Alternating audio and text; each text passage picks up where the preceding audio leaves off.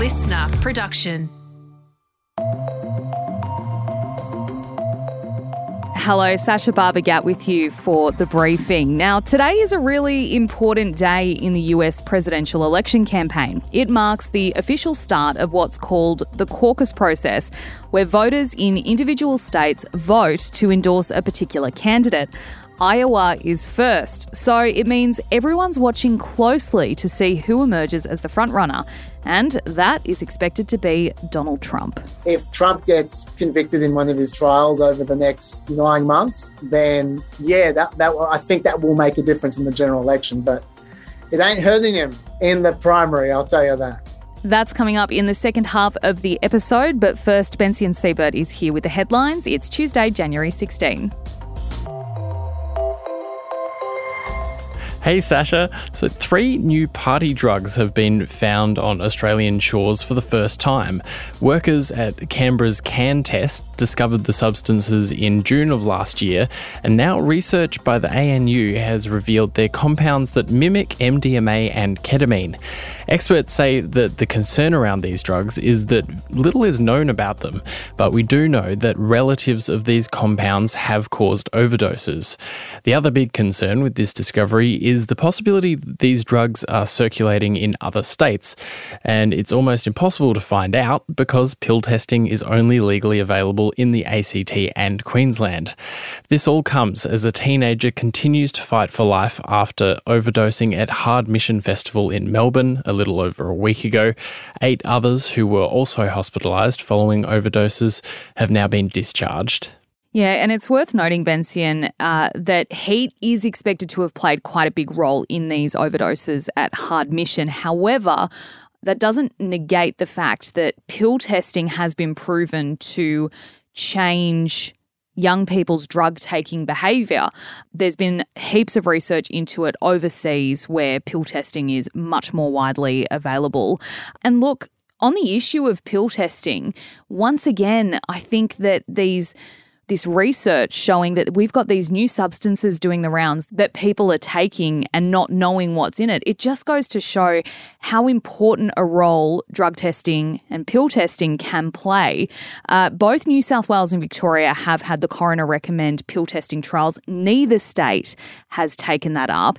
And in terms of our attitudes to pill testing, there was a 2019 survey done, and it was the National Drug Strategy Household Survey, and it found a majority of Aussies were in support of it. So it kind of begs the question, why is there no movement on this by state governments to introduce pill testing? Another US ship has been targeted by Houthi rebels in the Red Sea. The US military has confirmed an anti-ship ballistic missile struck an American-owned and operated container vessel that was flying Marshall Islands flags. There have been no reports of damage or injuries on board, and it is continuing with its journey. And US Central Command also confirmed on X that it had detected another missile fired at commercial shipping routes in the Red Sea earlier in the same day, but it hadn't made an impact. The Yemeni-Houthi movement has said it's going to expand its targets to include US ships. So a spokesperson from the Iran allied group told Al Jazeera that the United States was, quote, on the verge of losing its maritime security. Pretty strong comments, and yet another escalation of conflict in the Middle East at the moment.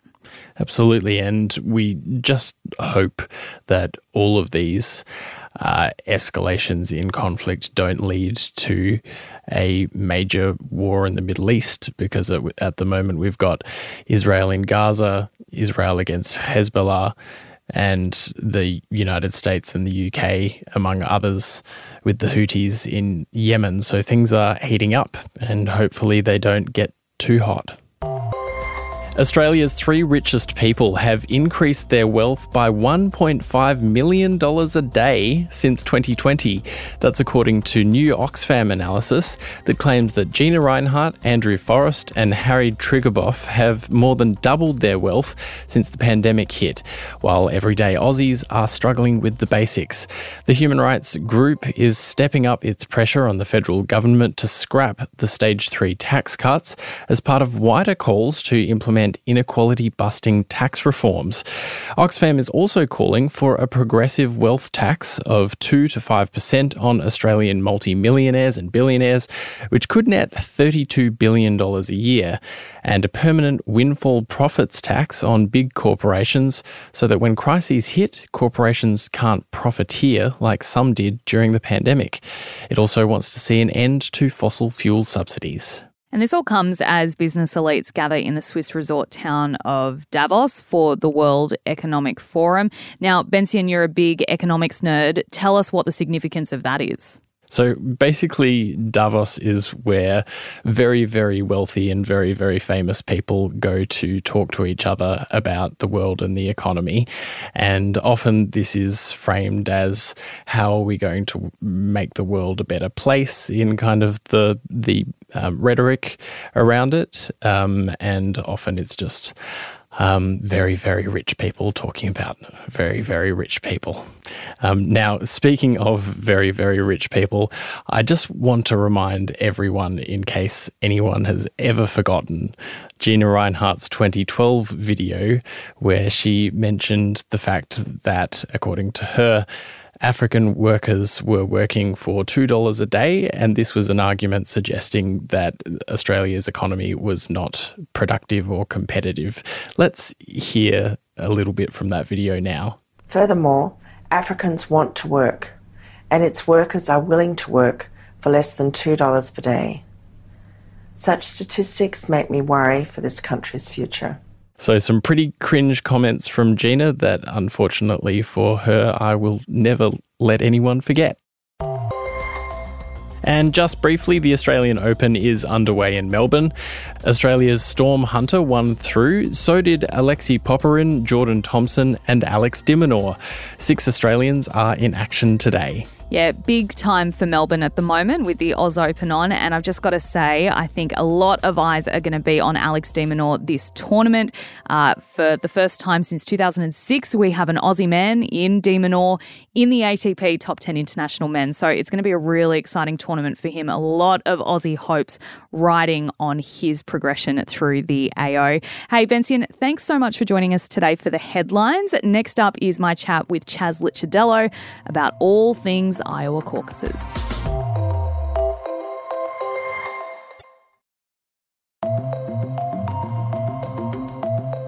These caucuses are your personal chance to score the ultimate victory over all of the liars, cheaters, thugs, perverts, frauds, crooks, freaks, creeps, and other quite nice people.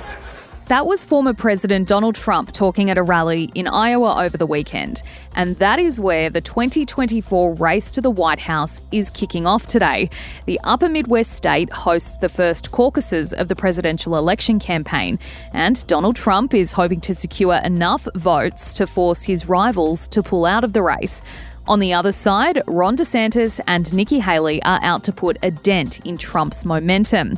So, why is Iowa so important, and what makes it such a significant state? There's no better person to ask than Chas Licciardello. He's the host of the ABC's Planet America, which is a deep dive on the people, issues and politics driving America. Chas, thank you so much for joining us on The Briefing today. Why is everyone talking about Iowa? The reason everyone's talking about Iowa is because Iowa is the first state to actually vote in any way, shape or form in the Republican race. And Donald Trump has been so far ahead in the polls until now. If he wins in Iowa by a very large margin, like the polls appear, then people are just going to say, this is over. This is over before it even began. Let's all give up. Let's all go home. Let's get out of the snow. And that will be the end of the Republican primaries. So this is a very important contest for that reason. But people who don't want Donald Trump are very much hoping that the result will not be what we expect it to be according to the polls. Yeah, so it is looking pretty heavily in favour of Donald Trump at the moment, isn't it? It is. Donald Trump's ahead by 30 points in a lot of polls. In some polls, it's as little as 25 points. That's still a lot. So Donald Trump is well ahead at this point in time. And the biggest problem is it's not just that he's well ahead, but both his competitors, his main competitors, who are Ron DeSantis and Nikki Haley, they keep on just edging ahead of each other. and they're competing against each other rather than competing against Donald Trump. And those two can fight amongst themselves as much as they like. There's no second prize. So unless one of them gets close to Trump, then it is over. Could you explain to us the difference? You mentioned it before about the primaries. What is the difference between the caucuses and the primaries? When we talk about a primary, we're talking about basically an election just simply amongst the Republican candidates to decide who the Republican nominee will be. When we're talking about caucus, it has the same effect as a primary, which is you're choosing the Republican nominee for that state, but it's a little bit different in that it's not a vote. It's kind of you gather in, say, a school hall or a church or something like that, and you literally argue with each other for a while, for like an hour, and then at the end of those arguments, you then all go to different corners of the hall to represent who you support. So there'll be a Trump corner, there'll be a Haley corner, there'll be DeSantis corner. So it's kind of like almost like choosing a basketball side in a school gym. It's very weird. Yeah, it's kind of another one of those examples where you sit here in Australia and you go, it all just seems a little bit weird. What have we learnt from previous caucuses that we could glean from the ones coming up? The most important thing we've learned from previous caucuses is that Iowa generally is very cold, and this week will be no different. And the only people who bother to show up at nighttime like 8 o'clock at night, and who are willing to stay there for 2 or 3 hours, which is what it requires to go through the whole process, are people who are really, really invested. And so the people who win in caucuses tend to be the people whose supporters most adore them, number one, and number two, who are most organised, the people who beforehand have organised with all the people who are going to show up and say, you know, make sure you turn up, and they might even bust them out themselves. There's no limit to how organised you need to be to get your people out. And so the people with the best, what we say, ground game tend to be the people who win. The reason that's important is because the peers like Ron DeSantis has the best ground game. Now, he's 30 points down from Trump, so that might not make any difference. But don't be surprised if Ron DeSantis does better than 30 points behind Donald Trump because of that ground game. Will the candidates, so Haley, DeSantis and Trump, be in Iowa for any of this? Is this kind of part of their campaign where they're going out and speaking to people and meeting people, or does it kind of happen and they're just doing their own thing? To be honest, I'm not sure if all three of them are going to be in Iowa on the night, but at very least, I know Ron DeSantis is definitely going to be. And I think Nikki Haley is. I don't know about Trump. They certainly don't have to be. They can't caucus themselves. And there are literally thousands of these town halls happening around Iowa. So there's not much point going from... basically, the only reason you'd stay there is because you're snowed in. There's no reason for you to be there. But they might just hang around anyway just to find out. Yeah, look, Donald Trump has already been suggesting that the process could be corrupt or rigged. Now, as you've mentioned, votes cast on paper, they're counted in these town halls and meeting rooms. How thorough and secure is the process? Well, it's ridiculous to suggest that it could be rigged for the reason I just told you before. They literally stand in groups. It's very hard to rig a vote when there's people standing there in a corner. So, there's no way this has been rigged at all. He says everything's rigged. I guess that's just the way he works. Speaking of Trump, obviously, we have to talk about the various trials and criminal hearings that he's currently facing. Are they likely to have an impact? That question seems to be asked in Australia a lot. Well, hang on, he's facing 91 charges and all these indictments, and people are still going to vote for him to run for president. Will we see an impact in the Iowa caucuses? If there's an impact, it will only be a positive one for Donald Trump. That is the perverse nature of Republican politics in 2024. That if the man is coming to get you, that means the man really wants to stop you, which means we should vote for you even more, even harder, twice if we could. So yeah, no, that's not going to hurt him at all. Yeah. I suspect that the major issues when it comes to his trials are going to be the general election. If Trump gets convicted in one of his trials over the next 9 months, then yeah, I think that will make a difference in the general election. But it ain't hurting him in the primary, I'll tell you that. Did the Democrats do the same thing? Is it a total political across the spectrum sort of deal that happens in the US elections? Theoretically, they do. But when you've got an incumbent like Joe Biden, who's the president, he doesn't really have any serious competition. He's got a couple of also-rans who are running against him who you won't have heard of and no one cares about. So they're going to have their primary competitions as primaries as well.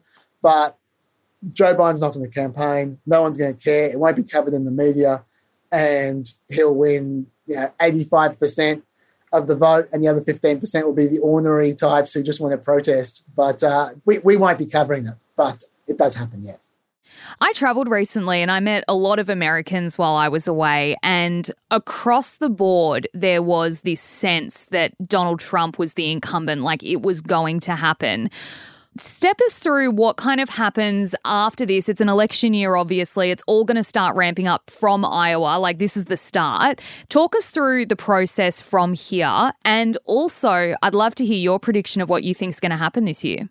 Okay, well, we've got Iowa this week. Next week, we've got New Hampshire. Then there's a 2-week break. And then we have South Carolina. And that is generally what most people think is going to be the actual final stand of Nikki Haley. Unless Ron DeSantis does something incredible in Iowa tomorrow, then he's pretty much done, because he cashed all his chips in on Iowa and he hasn't done as well as he was expecting and hoping. And he hasn't invested anywhere else. So unless he basically ties with Trump or beats Trump tomorrow, he's done. And then it's down to Nikki Haley, who may beat Trump in New Hampshire. She's getting very close to Trump in New Hampshire. South Carolina is our home state. At the end of South Carolina, she's either basically drawn level to Trump, and then we have a contest, or Trump has stayed 20 points ahead of her, in which case it's over. Then you have a break of another 2 weeks, and then you have what they call Super Tuesday, where there's like 13 states or 14 states all at once, and then it literally is over if Nikki Haley hasn't kept up with Trump at that point in time. And then they'll still have the primaries, but it'll just be a coronation. So the sting of the primaries will be over at that point in time. We'll be talking about Trump like as the nominee after that. And the process will go for another 2 months, but it's going to mean nothing. What we'll be focusing then on is Trump's trials, which are the first major trials, the January 6th trial, and that, depending on what happens with some Supreme Court appeals, which I won't go into because I'll bore you, it's either going to be in March, April or May, I would suspect, and that's going to be the big trial. Then when that's over, the convention is going to be in July, I believe. The convention is when, for both the Democrats and the Republicans, when they officially endorse their nominee with a huge razzmatazz party at a convention centre in an arena, and then the election is on until November. And in terms of predictions, I'm pretty sure Trump's going to blow DeSantis and Haley away, so he's going to be the nominee for the Republicans. Joe Biden will stay the nominee for Democrats, albeit both of them are about 150 years old, so we'll see if they keep their health until November. Hopefully. If they do, then it's going to be between those two. And if I was, what I tell people, I mean, it's really silly to make predictions at this point in time, because there are events yet to come which are going to make huge difference, in particular Trump's trials. What I tell people is if Trump's found guilty on any of these trials, he's going to lose. If he's not found guilty, he's going to win. That's my prediction. So we'll see. Okay. Well, yeah, I mean, this year is a huge year for US politics, and no doubt we will be calling you constantly to get the updates and to get us across all of the different developments. Hey, Chas, thanks so much for joining us on The Briefing today. No problems, anytime. Chas Licciardello is host of the ABC's Planet America, a deep dive on the people, issues and politics driving America. You can join us again this Savo from 3 when we take a look at an incredible story of a man who spent 3 years living in a dementia unit to learn as much as he could about the condition. And before you go, if you would like to get in touch with us here at The Briefing, maybe you've got an idea for an episode or you'd like to have your say about something we've covered, just go to our Instagram page and send us a message. It's as simple as that, The Briefing on Instagram. And that's all we've got time for today. I'll be back in your feed from 6 tomorrow morning with Antoinette Latouf.